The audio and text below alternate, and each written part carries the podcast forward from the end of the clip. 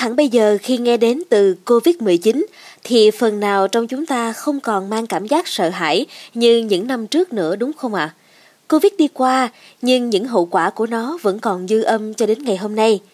Nếu như trong những ngày dịch bệnh căng thẳng nhất, người trẻ được xem là đối tượng có khả năng chống chọi cao nhất, thì hôm nay một nghiên cứu mới cho rằng những thanh thiếu niên sống qua đại dịch Covid-19 có dấu hiệu lão hóa sớm và sức khỏe tinh thần kém.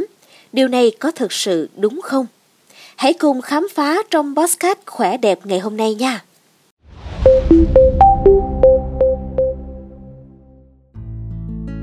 Các bạn đang nghe podcast của Trinh Trà ơi. Các bạn có công nhận không? Sau đại dịch Covid-19 thì sức khỏe của chúng ta giảm sút đi rất là nhiều. Và cũng là một người trẻ, nên cái thông tin mà sau đại dịch, những thanh thiếu niên sẽ lão hóa sớm, rồi sức khỏe tinh thần kém hơn là mình rất là lo lắng.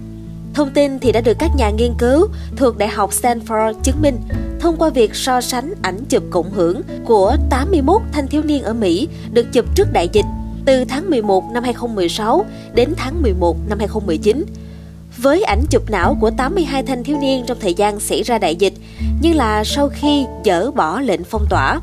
Dữ liệu được thu thập từ tháng 10 năm 2020 đến tháng 3 năm 2022. Sau khi kết hợp 64 người tham gia trong mỗi nhóm về các yếu tố bao gồm tuổi tác và giới tính, nhóm nghiên cứu phát hiện ra những thay đổi thể chất trong não xảy ra ở tuổi vị thành niên. So với trước đại dịch, nhóm thanh thiếu niên ở giai đoạn hậu phong tỏa có vỏ não mỏng đi và sự phát triển của vùng hồi hải mã và hạch hạnh nhân lớn hơn.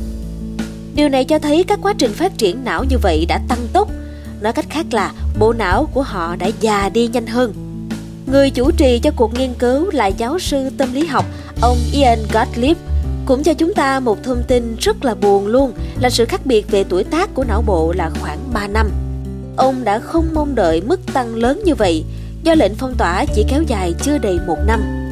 Bên cạnh đó, sau đợt phong tỏa vì đại dịch, nhóm thanh thiếu niên cũng tự báo cáo những khó khăn lớn hơn về sức khỏe tâm thần, bao gồm các triệu chứng lo lắng, trầm cảm và các vấn đề nội tâm nghiêm trọng hơn.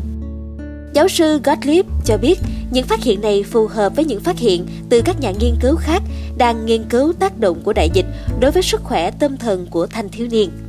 Ông Gottlieb cũng phải thừa nhận rằng chúng tôi chưa biết điều đó.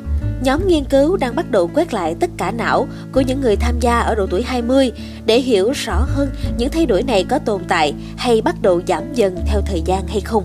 Tuy nhiên, đây là bằng chứng đầu tiên cho thấy những khó khăn về sức khỏe tâm thần trong đại dịch đi kèm với những thay đổi dường như liên quan đến căng thẳng trong cấu trúc não.